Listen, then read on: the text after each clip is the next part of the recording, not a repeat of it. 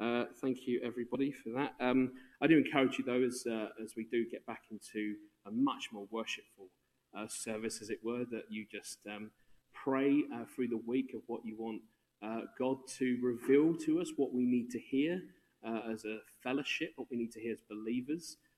pray that you will hear from the Holy Spirit as you study the Word, and just help all of us just to seek God's will for this place. And I just ask you that you, where God prompts you to bring that, test it and bring it to us so we can all enjoy uh, the goodness of the word as we come together. Okay, so let's let's have a look at this. There is, um, if in case you haven't seen it, there is uh, there will be papers. There's uh, just a sheet, and I've emailed to many of you um, what the key themes are today. Um, the key themes uh, really, as we look at Revelation, as we look at what this means for us, what does it mean for the church in particular? Because this is who it's written for. Uh, it's written for believers, and um, it will scare, and, and in many ways, it will frighten non believers. Uh, for us, it should be reassuring. Uh, and so I'm going to hopefully help, uh, certainly myself as I study it, but certainly help uh, everyone here. How do we read into Revelation? What's the right way, and keeping in context of what the Lord wants to reveal? So we're going to look at purpose. This is an introduction for today. Uh, what is the, the point of the book of Revelation? Who is it for? What is it about? The context. How do we understand the letters, visions, style of writing to correctly interpret the text? Uh, most of all, it's an assurance in obedience. How are the visions and prophecy something that can give us hope? And an assurance in the midst of what is coming for those who abide in Christ. And you see the key verses there uh, as we, we'll look at these verses. But Revelation 1 verse 3 Blessed is the one who reads aloud the words of this prophecy, and blessed are those who hear it and take it into their heart what is written in it, because the time is near. Then we've, we're looking at uh, hopeful, not helpless. Uh, Revelation 1 verse 5, uh, part of that verse says, To him who loves us and has freed us from our sins by his blood, and has made us to be a kingdom and priests to serve his God and Father, to him be the glory forever and ever. Amen. Amen, indeed. Let's quickly go through those verses in context. Great to pick out some verses, but now we want to look a bit more context. This is really covering a whole of Revelation 1, but those verses are to ground us. So we're looking at making sure we're rooted in the right place when we look at this quite uh, colourful, as one person puts it, colourful vision of what is to come uh, in, the, in these future times and what is in the present times. Revelation 1, uh, verses 1 to 6 says, The revelation from Jesus Christ, which God gave him to show his servants what must soon take place, he made it known by sending his angel to his servant John, who testifies to everything he saw. That is the word of God and the testimony of Jesus Christ. Blessed is the one who reads aloud the words of this prophecy, and blessed are those who hear it and take it to heart what is written in it, because the time is near. John to the seven churches in the province of Asia, uh, grace and peace to you from him who is and was and who is to come, and from the seven spirits before his throne, and from Jesus Christ, who is the faithful witness, the firstborn from the dead, and the ruler of the kings of the earth, to him who loves us and has freed us from our sins by his blood and has made us to be a kingdom and priests to serve his God and Father. To him be glory and power forever and ever. Amen. That's great. This is really exciting stuff as we look at this. I've been uh, looking at this for a few months actually uh, as we get into this. I've been looking at this for a few months what, uh, and, and really helpful stuff online, uh, more so than before, I would say. I, w- I would admit to you now, resources like Matt Chandler at the Village Church in the US, uh, David Pawson, a British theologian, uh, fantastic um, description of what Revelation is. Uh, and just so you know, those two people theologically are sometimes on, on a different end of the spectrum. So what we're trying to find is not that we're trying to go for one particular theological belief, but actually we use those to try and find the right balance. What's the text say, uh, rather than what does one particular theologian say. So that's why we use multiple sources uh, when we're help when we when certainly when I as a a pastor, I'm looking at how to teach the word. What's what other sources? But actually, we come back to the word and we say, what does the word actually say? Uh, I've been speaking specifically over the last few weeks about obedience. Uh, as an assistance to obedience, we need to be need to have revealed to us the urgency of the kingdom, uh, and that's what this book does.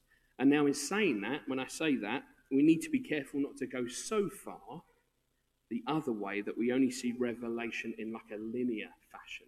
We need to be really careful that we're not just picking stuff out of what we see, which I'll get into, and going, oh, revelation's happening. Coronavirus, revelation's happening. Let's keep our heads because the text, the word, is what keeps us safe.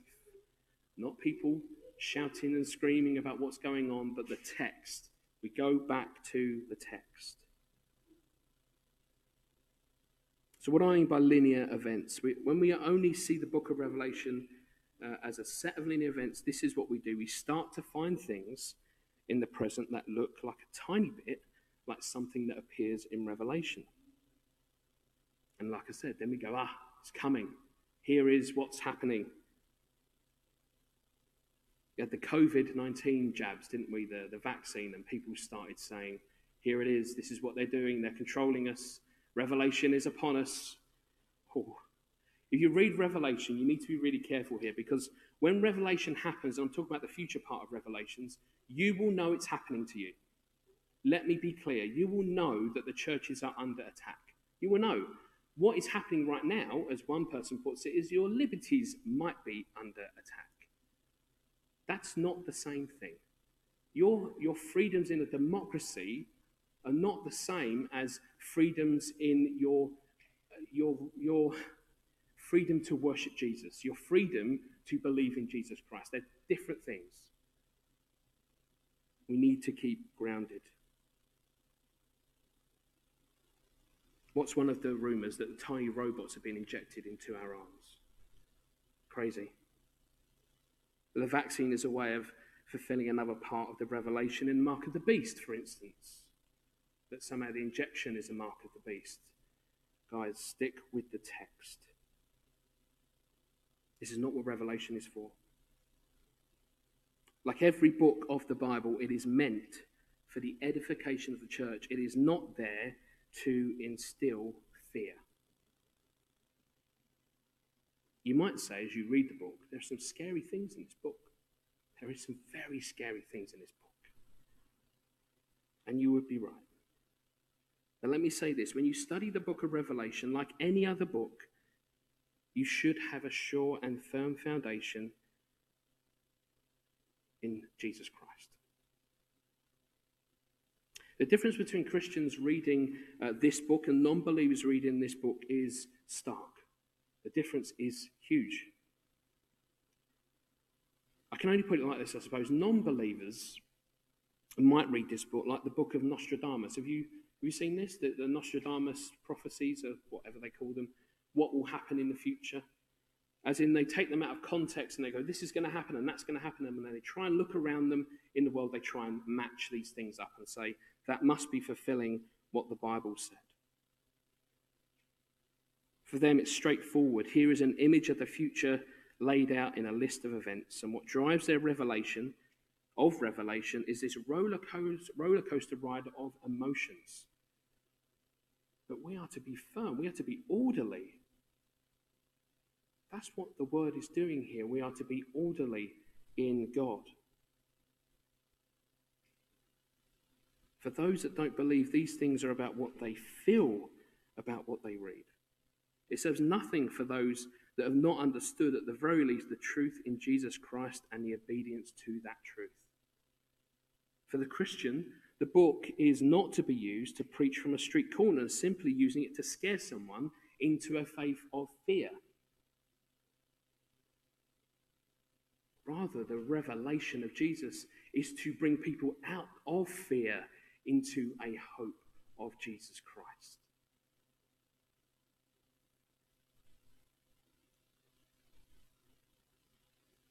The Christian that keeps tying the smallest and unfounded things we find in the world to particular verses because it looks like the same thing is misguided.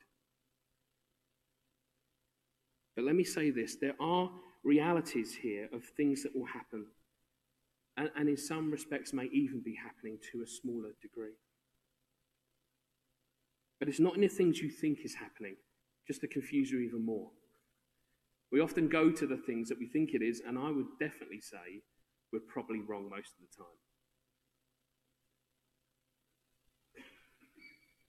Revelation is not a game of bingo. The book of Revelation is not a game of bingo where you circle verses against events you see in the world. That is dangerous and irresponsible. This is for our encouragement. It is made known to us because the time is near, says the scriptures. Yet what has been revealed has already been won. And that's where our faith and assurance is. We read it because we're going to see these things happen, but we, we, are, we are told here because we're, we don't want to get lost in the detail. We're going to see Jesus go through this and then he's going to win because he's already won.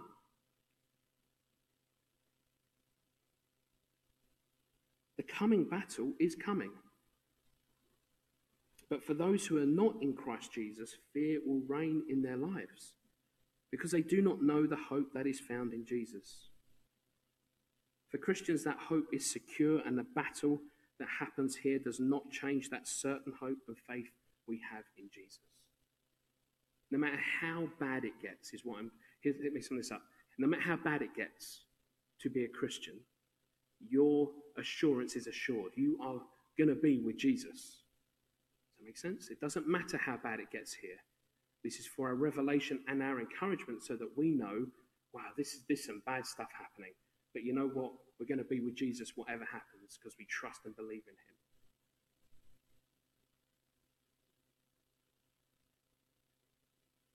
Those who do not believe in Jesus will be taken by the unfolding events and lost in the confusion of it. For Christians, it is almost to be spiritually detached from the unfolding events because we're attached to the gospel, we're attached to Jesus.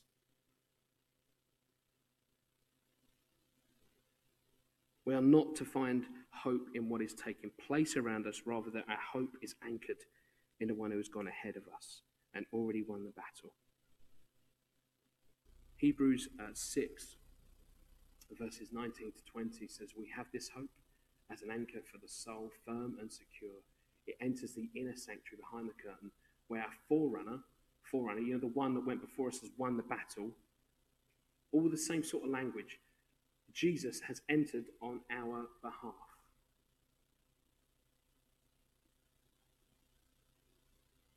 In the first half of our Acts series, we were looking at again and again the believers who were under intense persecution as they spread the gospel throughout the land. As we look at Revelation and we look at the letters, you will see much of the persecution of the churches, uh, of what they went through, of what they will go through. There's a, there's a lot of imagery here, but there's also a warning to us as churches. Real persecution that Christians were hunted down, tortured, and killed. And maybe Acts is really just a taste of what was to come.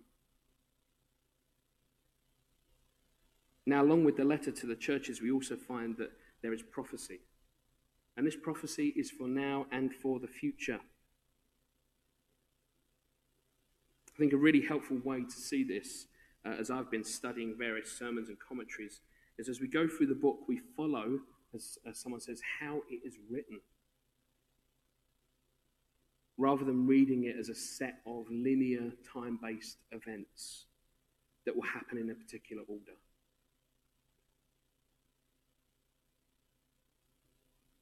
Revelation is a really helpful book to learn how to remain contextual and true to the word so that we keep our heads and read and study the text for what it is.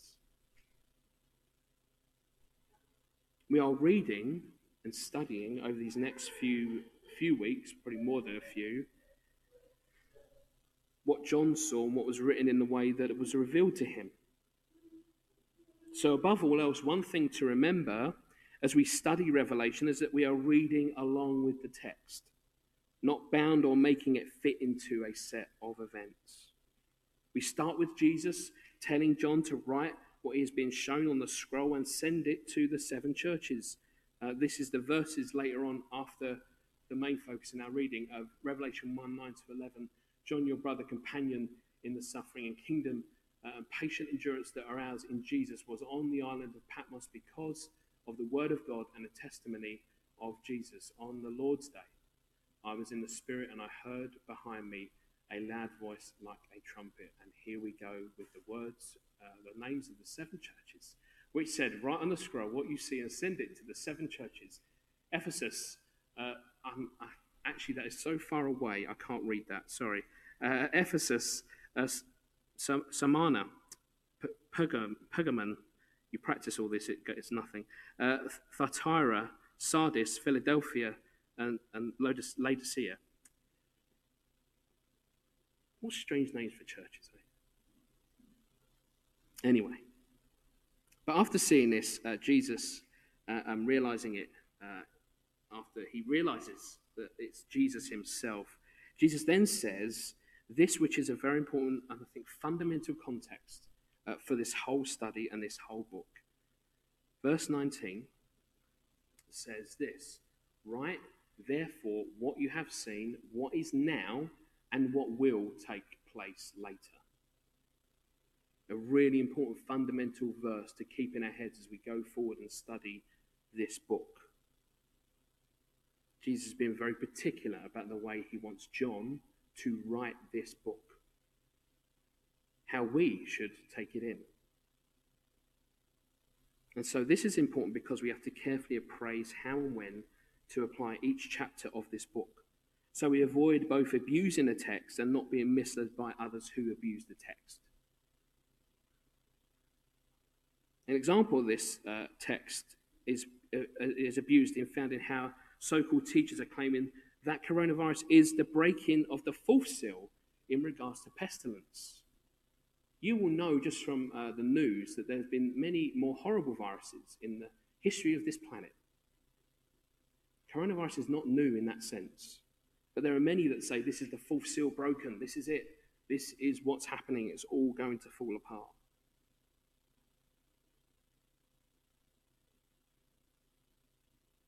Coronavirus is not the first one that these so called teachers have used to claim that particular prophecy in Revelation. Jehovah Witnesses take Revelation uh, 7, verse 4 to be read as only 144,000 people are going to heaven. Uh, that's on here, uh, Revelation 7, verse 4. Then I heard the number of those who were sealed 144,000 from all tribes of Israel. Uh, when you read that in context, if that was the case, it is only going to be people who are of particular tribes and male virgins, by the way, as well. You see how easy these things can be taken out of context when they're just that must mean how many people are going to heaven. It isn't. It's a particular moment of a particular vision of a particular time that Jesus wants John to see. So, what is it? What, why is it that he shows in this particular one and many others? Well, most of the book of Revelation is what is known as apocalyptic language. And it was common among the Hebrew writers of the time uh, of the writing of the New Testament outside of Revelation, many people say this, and it seems to make sense to me. Examples of apocalyptic literature in the Bible are Daniel, uh, Isaiah, Ezekiel. I've got the chapters here. Uh, Zechariah. They all have apocalyptic writing. That is to say that it, it's, it's, it's an imagery, it's what God is showing us. Now, whether that happens in certain times and certain places, that's for God. That will happen when it's time. But in the book of Revelation, all these prophecies are brought together. See, so you have to be careful because actually they come from other parts of the Bible as well. So you have to be really careful how we read Revelation. With most types of writing, the reader is to take statements literally unless the context demands a symbolic interpretation. So we take it literally unless the word says this is symbolic. There is uh, imagery, as it were. In apocalyptic writing, the reader is to take things figuratively unless the context demands a literal interpretation. See, so Revelation in particular is not, and Daniel and those other books are simply not a case of just reading out and going, here's what's going to happen. They're very carefully written and, and quite and, and need study. They require you to study them, which is why we can't just jump in and say, ah, look, that looks like the coronavirus. This looks like the Spanish flu. This reckless. It is irresponsible for us to do that. So, as I said, if we were to take Revelation 7, verse 4, even to 8, literally, then only male virgins from the 12 tribes of Israel would be in heaven. See, context, and that's only because we just expanded four more verses. Do you see how easy it is if you take one verse out of context? Add four more verses, you've got a context. You know why that's being written. But let me say this whilst apocalyptic writings are figurative, they are no less true about what they reveal. Uh, this uh, good description here, just generally of what Revelations is, can be found in Got Questions, and it was, it was just a useful description. It says here uh, Revelation is lavish in colourful descriptions of the visions which proclaim for us the last days before Christ's return and the ushering in of the new heaven and new earth. The revelation begins with letters to the seven churches of Asia Minor, then goes on to reveal the series of devastations poured out upon the earth the mark of the beast, 666, the climactic battle of Armageddon, the binding of Satan, the reign of the Lord, the great white throne judgment, and the nature of the eternal city of God. Prophecies concerning Jesus Christ are fulfilled, and a concluding call to his lordship assures us that he will soon return. That is a summary of the book of Revelation. Imagery in visions that are translated and rightly interpreted are for very real reality in the coming battle. What imagery does is to help us understand things that are difficult to convey in words. What John is showing in the visions is, is what is happening and going to happen, but because of who it comes from and the weight of importance of it, God uses that imagery to help us understand both mindfully and spiritually. I'll take a recent example of the wrong use of imagery. You would have seen cars queuing at petrol stations. Isn't it weird how the words don't match the image? They say, "Don't panic, don't worry. There's no, there's there's plenty of fuel." And what they show is people queuing for petrol. Just take that in for a second, because what they're doing is they're detaching the reality from what you're what they're showing you. And they're saying, "See this," because imagery is more powerful than what you hear. There's almost like a little deception going on there. It's often, it happens very often in advertising. Because imagery is much more powerful than reading some words. So just think about that. When you see the next news item that, that will no doubt show more queuing, they're going to show queuing from five days ago and queuing from 10 days ago. Because there's just that. It's just we feed on it. We feed on this need to see stuff. Why is the Bible different then in the way it uses imagery? The Bible is written on paper. There's no, there's a film, there's TV, a series, whatever you want to call it, but the Bible is on text, is on paper. So here's where we keep imagery in line with text. When we read it, we're being shown extreme imagery, but at the same time, we're reading the Bible. We're keeping, God's keeping us within a context, within a safe space, so that when we're not, whilst we're not watching films of the end times, and instead reading the scripture, imagery and text work in the right way together. I know many of, I say many of you, some of you are fans of some of these apocalyptic films, uh, of the Revelation type films. Um, and that, that's all fine, that's okay. Uh, you just need to be very careful. I just warn you, you need to be very careful about what they're showing you. Uh, it doesn't necessarily mean they're right. There is much interpretation in those types of TV shows and films. So just be sure that when you see something and go, let me check the text. Is that really going to happen? I'm not saying don't watch it. I'm saying anchor yourself in the word when you watch these things. Imagery is powerful.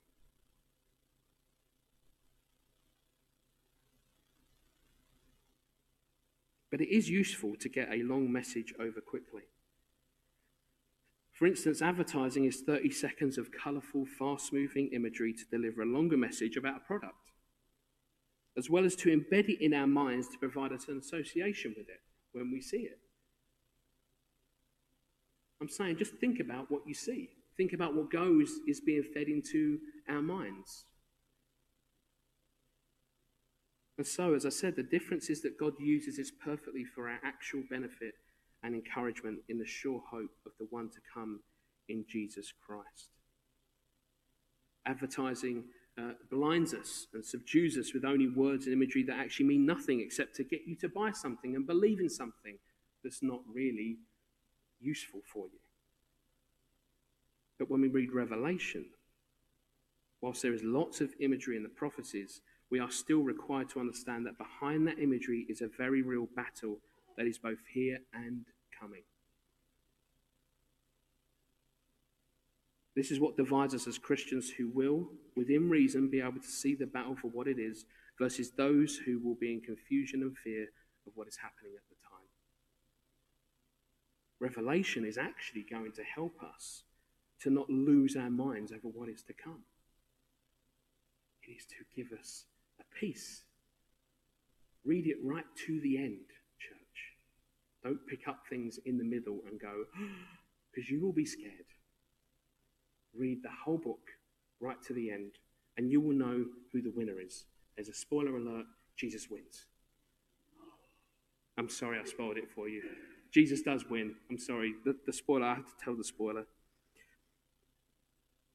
The verses of our reading set the context and attitude by which we are to receive the whole of this book. Verse 3 says, Blessed is the one who reads aloud the words of this prophecy, and blessed are those who hear it and take to heart what is written in it, because the time is near. Read aloud, hear it, take it to heart what is written.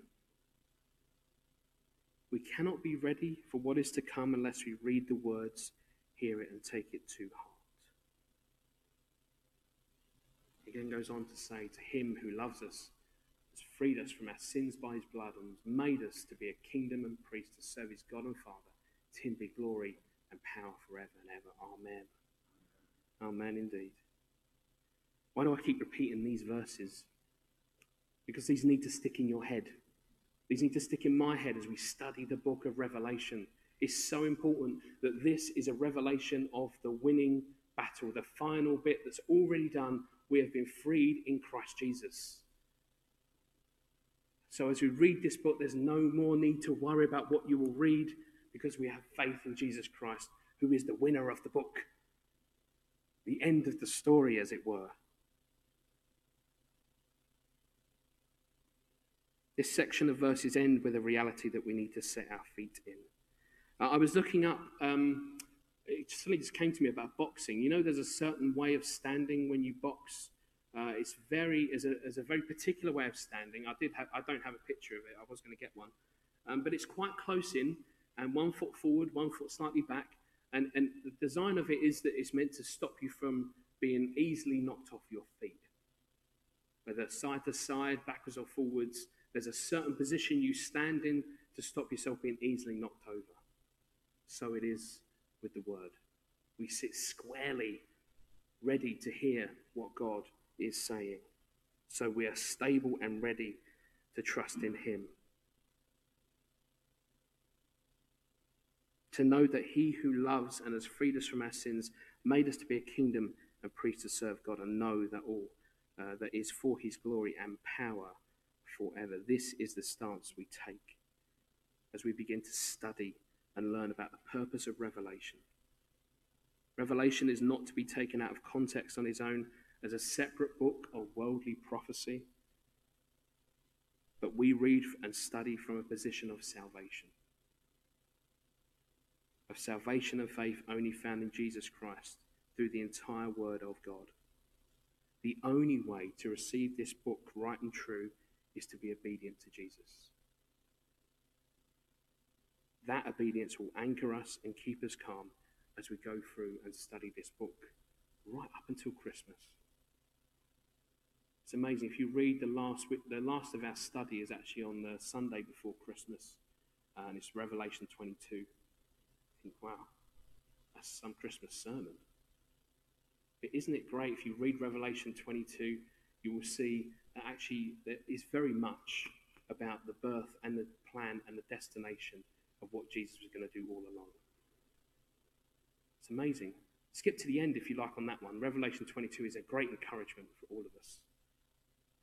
But let me finish on these verses because I think this, is, this will help us as we just try and get our heads around, get our heads ready, our hearts ready to engage with the text. Uh, this is in 2 Corinthians 10 3 to 5, and it says, For though we live in the world, we do not wage war as the world does. The weapons we fight with are not the weapons of the world. On the contrary, they have divine power to demolish strongholds.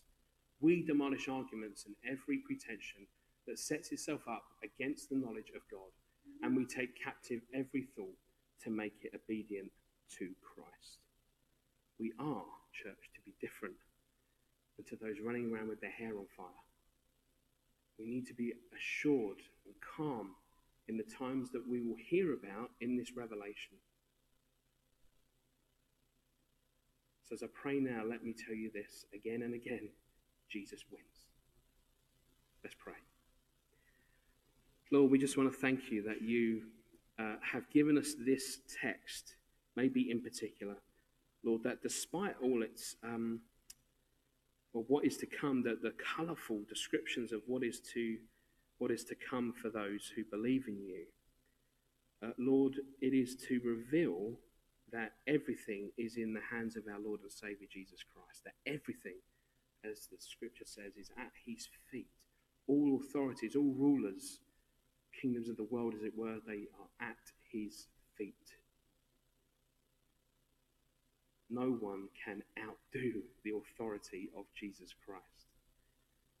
And so, Lord, we just want to come back to that, maybe that first love just understanding that Jesus is Lord, that I don't have to panic.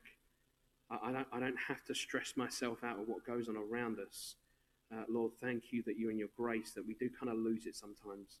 Uh, and Lord, we're human and we do do that. We do just get a little bit carried away. Oh, but Lord, I pray that we'll continue to come back to the word in those moments. That we'll come to understand that it is more than just what's going to happen in the future. It is to reassure the church that Jesus is coming back for his bride. And that whatever happens in between that time, it is all for the plan of God so that Jesus will reign. And that we will be with him. Lord, just pray now, Lord, as we go through these next uh, 12 sessions, Lord, that you will speak to us rightly through the word, through your Holy Spirit. Uh, reveal some questions, some things in us that we haven't really looked at before, some things we haven't explored before, maybe of our own faith, maybe uh, of what we see and know about Jesus.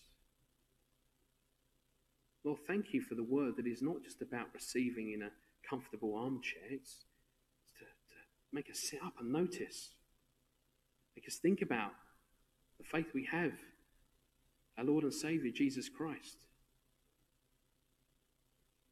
Lord, pray that you, you just take us forward in your Holy Spirit as we look at your text, look at the, the text that was inspired by you, written by men, shown to John by Jesus. Thank you that the revelation of this word is true. Thank you that it is powerful. Thank you that it changes lives. Thank you that it changes our and changed our lives. We pray, Lord, to you that you will do the work that is needed to write us in the word and to make us strong in the faith. We lift all these things to you, Lord, and we praise you as we, we worship you, Lord, in this time. We thank you for Jesus Christ, salvation of our Lord. Amen.